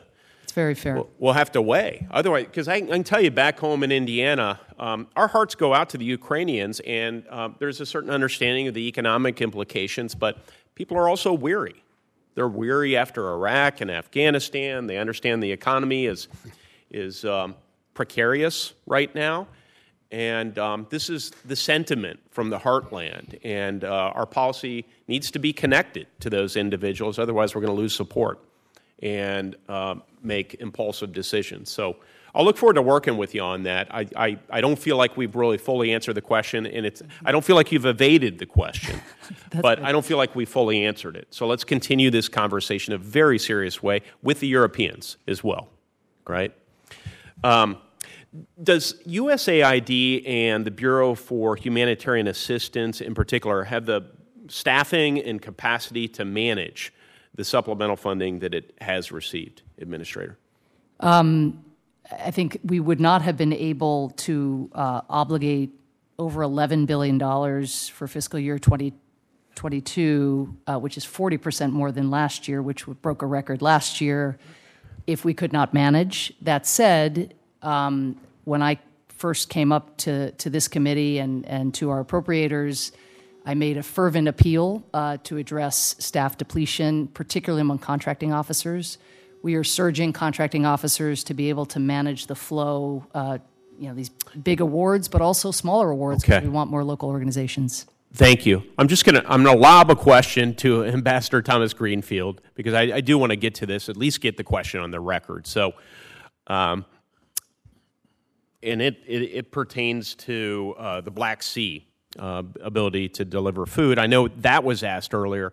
I want to know if there are additional options to help get food into and out of Ukraine. Okay, and so if you if you can say yes, there are. There, there, there are additional options that are being pursued. They will never be uh, big enough to deal with the quantity of food. There's 20 million tons sitting uh, to be moved out of the Black Sea. We've been able to move about 2.5 million tons uh, through uh, land and rail uh, crossings, and we're trying to expand that, as Ambassador Powers mentioned earlier, uh, and contributing to uh, the European Union uh, effort to do that, to fix the, the rails, but it can't account for the, the amount of food that will be required to move outside of Ukraine. Okay, we'll follow up. Thank you so much. Thank you. Senator Van Hollen. Uh, thank you, Mr. Chairman, and thank both of you for your, your service. Um, and Governor Beasley, it's great to see you as well. Just to pick up on that final point of my colleague, Senator Young, I think the testimony we've received uh, in a number of hearings, including the Appropriations Committee, has been exactly as you said, uh, Ambassador Thomas Greenfield, which is that we are trying to be creative in getting some of that grain out, but the reality is when you've got 20 million tons, we've got to get it ultimately out uh, through the Black Sea. Uh, and I just want to echo what my colleagues have said and which you all agree with, which is we need to do a much better job of letting the world know that Russia is using food as a weapon of war. And it's actually doing a double edged sword uh, here because they are withholding grain, corn, and wheat from Ukraine. But as I understand it, Russia's expecting a bumper wheat crop of over 40 million tons themselves. Um, Ambassador Thomas Greenfield, that, that, those shipments are going out through the Black Sea, are they not? Russian um, uh, agricultural products are not being blocked. They're not shipping them out as rapidly as they could for a number of reasons of their own making. Uh, but it's not because uh, because of sanctions. So we're working on the Black Sea option to help get Ukrainian food out. The Russians could be moving their food, and th- and that's a message that I think we need to be uh, really uh, highlighting much more loudly. Right. I think that again, they are um, they're raising pressure on the word on, on food supplies and prices by blocking the Ukrainian grain. They also have this storage of grain, which they're then using uh, to pressure countries. Let me, uh, Senator Kaine, I heard referenced uh, the statement by the uh, president of Senegal after he met with Putin, sort of buying into the sanctions narrative. Are you seeing at the UN Russia's effective use of this uh, false narrative in terms of, you know, bringing, uh, getting countries to to vote their way or abstain? Uh, I am absolutely seeing the Russians use their false narrative to pressure countries. They have not succeeded, however, in getting those countries in large numbers to vote with them. So, in the Security Council vote that we had uh, recently on Syria, uh, 13 countries supported uh, the resolution. Russia vetoed, China abstained. Uh, in the General Assembly, we get large numbers of votes, but Russia is using pressure tactics. Uh, more than 17 African countries uh, abstain uh, for fear of, of uh, uh, Russian intimidation tactics against them. So we have to be conscious of that. these countries are desperate, they are afraid. But I think they also understand what is happening, and we just again uh, have to work with them to address the, those issues.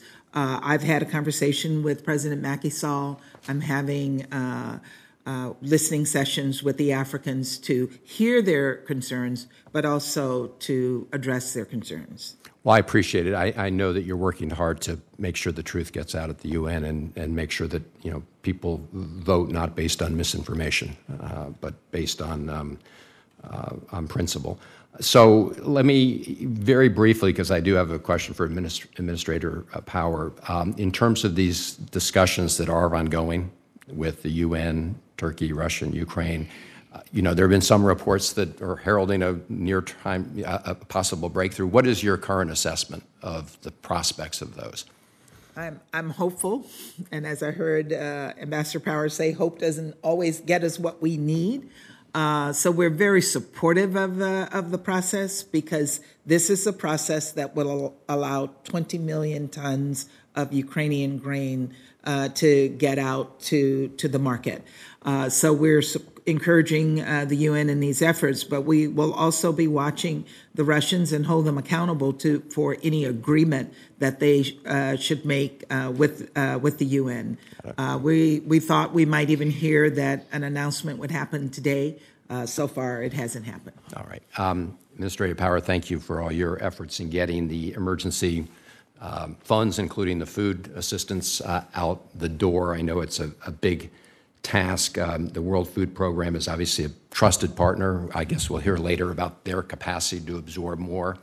How do you think about the distribution b- between the World Food Program versus other trusted NGO partners? Uh, Senator Cardin mentioned the Catholic Relief Services has got its home in, in Baltimore. How do you think about that in terms of the, the goal, which is to get food where it's needed as quickly as possible. Are, are, is the question specifically in Ukraine or globally as well? Well, globally, but re- uh, focusing primarily on what's happening as a result of what's happened of the Ukraine conflict. Okay, um, thank you. And would just note, per your exchange with Ambassador Thomas Greenfield, that in addition to having a bumper crop, Russia's already also stealing Ukrainian grain. So it's not just blockading; it's actually stealing and selling grain that Ukrainian farmers uh, planted, harvested uh, more than $100 million worth at the very at, at, at least, uh, which uh, you know is outrageous in every respect. If, um, you, could, if you could, uh, Administrator, succinctly answer this question, because I need to get to Governor Beasley. Indeed. Um, so let me say that we are already uh, funding 46 uh, local partners in Ukraine. I think that's very important to over time, and I think David Beasley agrees. We've had a lot of conversations about that to transition to you know, the Ukrainian Red Cross, um, other local organizations that can carry this work on when the international community, hopefully, uh, you know, will be able to leave at some point. Um, there are also, we can't just focus only on food. You know, obviously, the World Health Organization, given the destruction of health facilities, very important. International NGOs like CRS, uh, Mercy Corps, IRC, and others are, are critical partners on the ground. I think what is unique about the World Food Program um, is their ability to scale uh, speedily. I know there were frustrations at the beginning because they were not operating in Ukraine when the war started. But if you look at, and David will speak to this, just the amount of reach that WFP has and the ability to get cash and food to people quickly. Uh, it, it, there's nothing quite like it. But over time, we'll have we'll need to round out and make sure that all other sectors are, are covered and that we have something sustainable. Thank you. Thank you, Mr. Chairman. Thank you. With the thanks of the committee to both of you for both your work and your testimony here today. You are now excused. We look forward to continuing to engage you. Governor Beasley, come on up. Uh, your full statement will be included in the record without objection.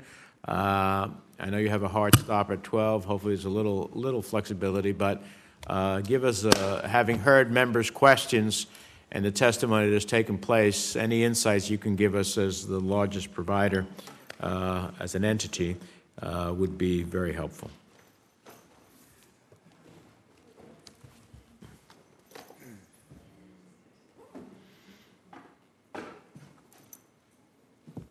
The floor is yours.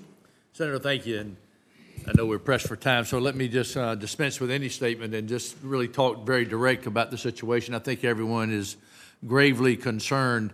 Uh, when I took this role five years ago, over five years ago, there were only 80 million people as we would say, marching to starvation. That's different than chronic hunger. You were citing that number at the beginning of 800 and some odd million people. That number went from 80 to 135 right before COVID, driven by man made conflict along with climate shocks. COVID comes along, creates economic devastation to nations all around the world, particularly the poorest of the poor. That number then went from 135 million to 276 million people. So you see over time it's getting more fragile, particularly in the poorest of the poor countries.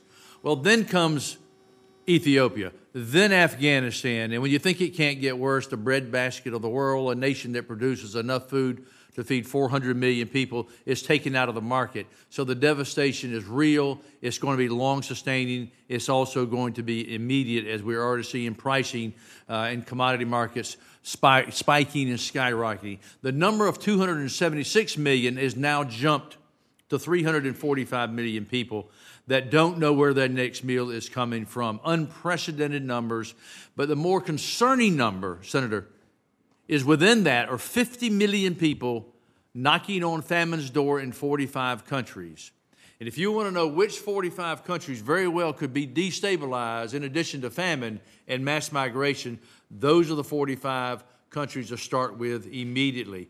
Now, when we compound the fact that grains can't get out of Ukraine, coupled with the droughts, the heat that we're facing, along with fertilizer pricing, fuel costs, and food costs, you begin to see we've got two looming problems ahead. First is going to be food pricing problem over the next six to 12 months among the poorest of the poor. Uh, and even Americans are feeling the pressure, as we know. But number two, I'm very concerned next year that we may have, on top of that, a food availability problem. And that is going to be a crisis beyond anything we have seen in our lifetime. In 2007 and 8, when inflation and food pricing hit then, we had 48 nations of civil unrest, riots, and protests.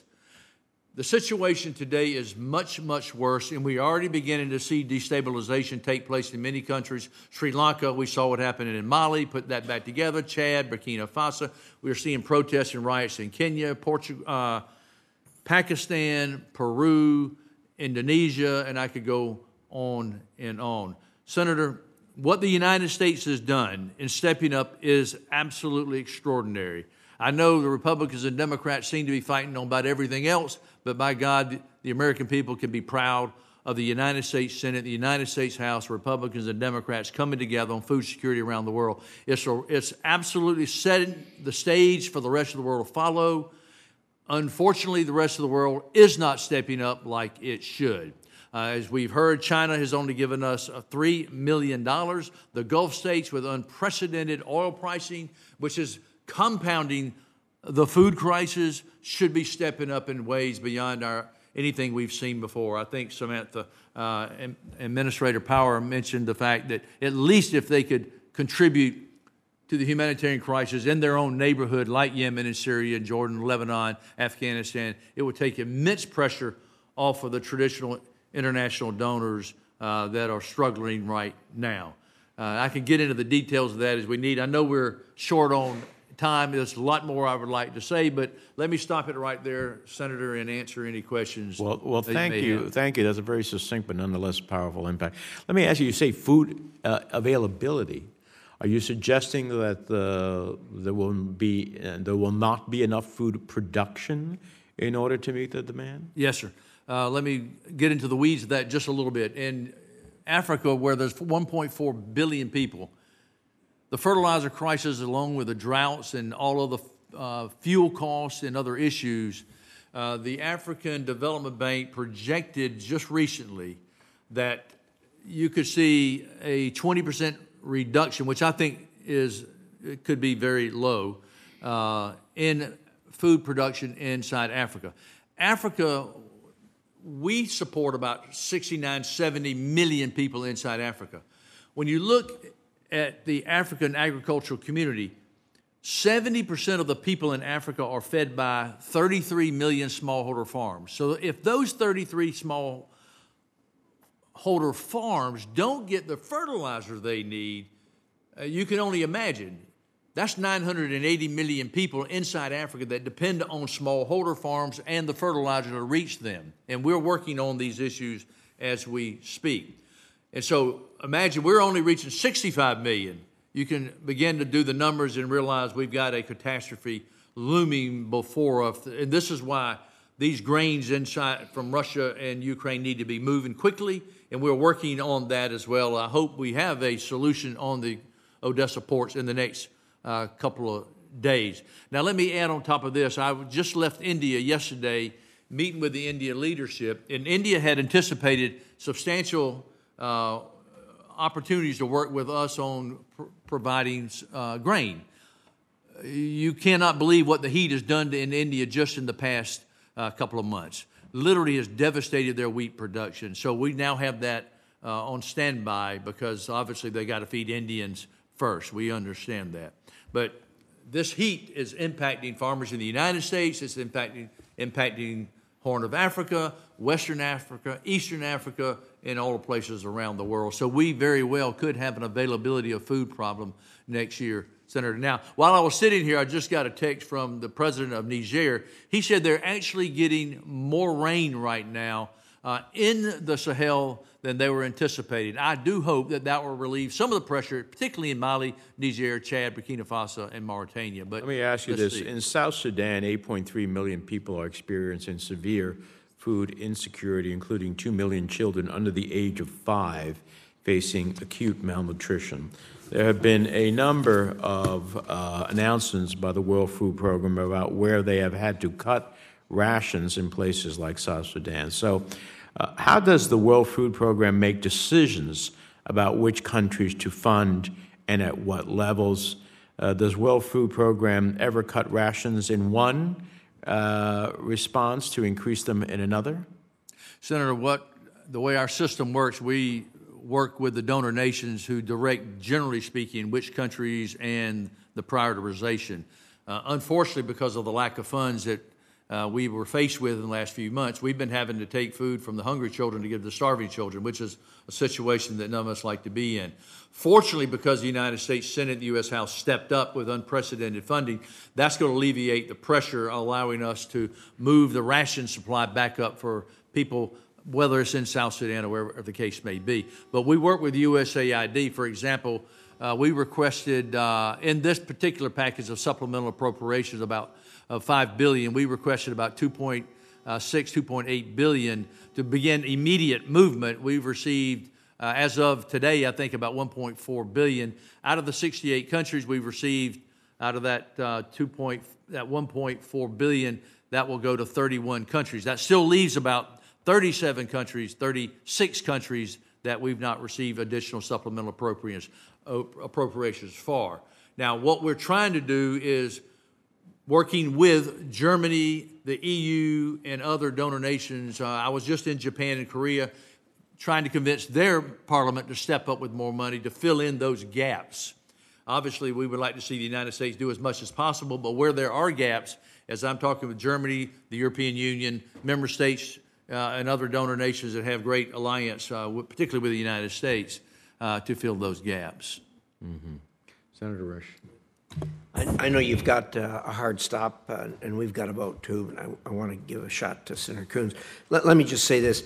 Uh, David, you're a great spokesman uh, for America and for these kinds of things. I would urge you, uh, in the strongest possible terms, to not only talk about these issues, they're huge issues. They, they, uh, the, the, world you live in is, it, it, I, I, don't know how you do it, how you get up every morning and deal with this. But I, I think when you speak, every time you speak, you really ought to underscore uh, one of the major problems here, and that is Russia.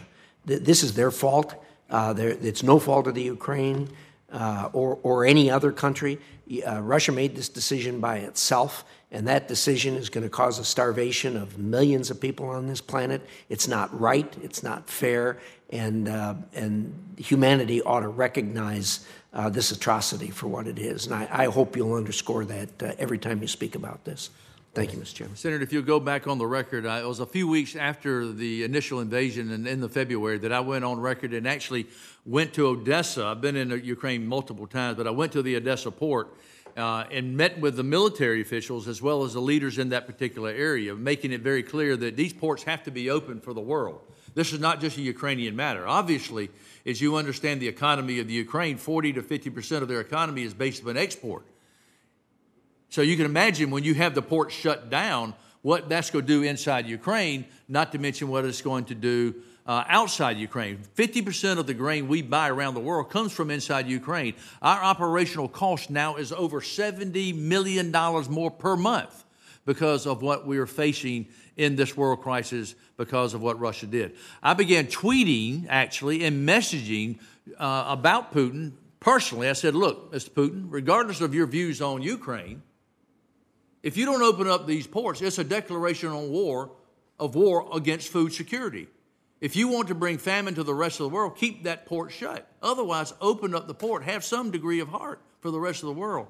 And so I met with Lavrov last week and talked quite extensively about this matter. I said, look, it's not complicated. Let's get these ports open.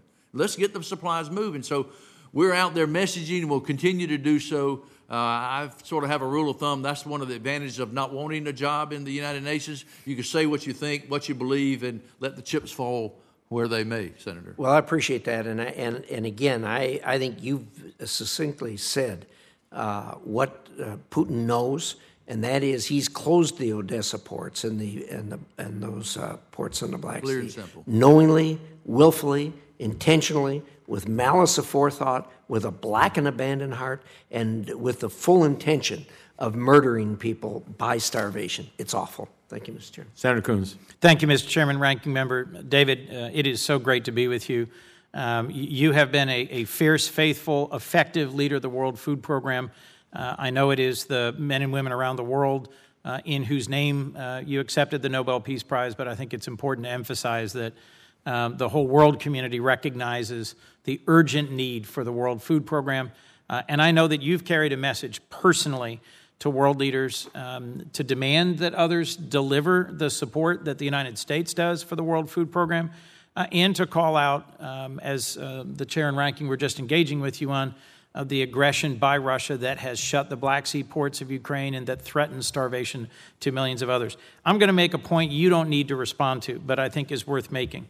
Uh, when I led a delegation to Rome and we had the opportunity to meet with the head of the FAO, who just happens to be a PRC Chinese national, and we met with you and your team, and I pressed the head of the FAO on Russia's responsibility for this food crisis because of its aggression in Ukraine.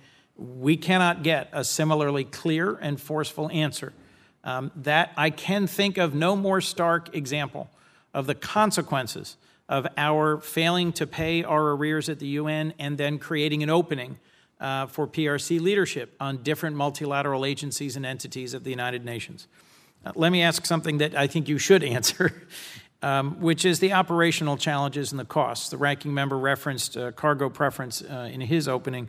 Uh, I just I am concerned about skyrocketing costs operationally because of what Russia is doing in Ukraine what are you seeing around the world? How can we help you with the increasing costs you're seeing? And how have your cash based interventions helped in some ways circumvent the operating costs of delivering millions of tons of food around the world? I, I think the greater flexibility we can get from the United States government, which helps, in, in my opinion, sway uh, European nations and other nations to give us greater flexibility, how we can use our funds, the different modalities. Uh, I know was, when Senator Corker, when I arrived in this role, Senator Corker used to, to really hit me hard about cash based transfers. And at first I wasn't quite so sure. But once I realized the mechanisms and the systems we had in place and seeing the support that we did have from the Democrats and Republicans uh, in the United States Congress, we've actually moved our cash based system. Senator, up to now over $2 billion. So, like in places in Ukraine where there is some degree of market operating, if we can bring in cash, it actually helps local economies. One of the things that we're doing with cash based transfers is helping stimulate local economies inside Africa. Uh, as opposed to just bringing food in from the outside. And that helps smallholder farmers, and it particularly helps women because we actually empower women uh, to take more responsibility in the villages, in the communities, and particularly in, in uh, countries where women are oppressed. Let me just make sure I, am being specific. You don't actually deliver cash, you use um, essentially credit cards, Well, EBT we- systems. uh, We do multiple things. for right. transparency and accountability. I have visited Yeah. in the Bidi refugee camp in uh, northwestern Uganda exactly that kind of a setting. The surrounding community, women are now bringing uh, food uh, for sale to folks who are refugees because, and, and so they welcome refugees because they're a source of uh, revenue and income for the local farmers, and it doesn't uh, crash the local agricultural uh, economy. I've also visited in South Sudan a refugee camp where World Food Program was airdropping uh, food into a place where there was no other food available. There was no other way to keep starving people uh, alive. Uh, what, just last, if I could target you back to, what do you see in terms of the increased costs of delivering food, uh, and what can we do to help be most relevant and helpful in that? The increased cost of delivering food now is now is now over 70, almost 74 million dollars more, Senator, per month. So our expense is now over 850 million dollars this year, and I, I actually think it's going to get even higher. I don't see things uh, curbing. Uh, we're having four times the cost of shipping. You can, as you can imagine, shipping costs, fuel costs, fertilizer costs, all these different factors are quite unprecedented. And so we would need 850 to 900 million dollars additional dollars just to stay even. Like last year, we reached 130 million people. This year, we plan to reach 152 million. And then the question is, how much is it going to cost in buying food? And so, as as Senator Menendez, you were alluding to earlier, we had to cut rations because of lack of money and the the amount of money it's now costing to acquire the same amount of food is going up so high, we're having to cut rations from 100% to 75% to 50% to, for example, in Yemen, we've actually cut, uh, now we go scale back up because of your appropriation, but, but, but we got gaps. 13 million people, for example, that we feed in Yemen, uh, 5 million we had already cut down to 50%, and those were the 5 million in IPC level 4, which is knocking on famine's door. 8 million in IPC level 3, uh, we had cut down to 33% of the rations they need. We hope to begin to scale that up, but this is where the Gulf states need to step up. But this increase in cost is forcing us to decrease the rations per child per person. And as I said, in some places, we're actually taking food from a hungry child to give to a starving child. And that's why the United States leadership is saving lives and going to stabilize countries around the world. But we've got to get more countries to step up in, in, in ways like the United States has. Thank you for your leadership. Thank you, Mr. Chairman. Thank you. Uh, uh, two quick takeaways. I'm concerned about your statements about food availability. That that is uh, that is a incredibly compounding factor. Yes, sir. And secondly, the statement of the 40 some odd countries that could easily transition into collapsed uh, nations. Uh, not only is hunger a human tragedy, but it is also the breeding grounds uh, for mass migration, uh, which causes conflict, uh, and at the same time, uh, to avail those who seek for purposes like terrorist actors to avail themselves of recruiting those who, in fact, are facing hunger.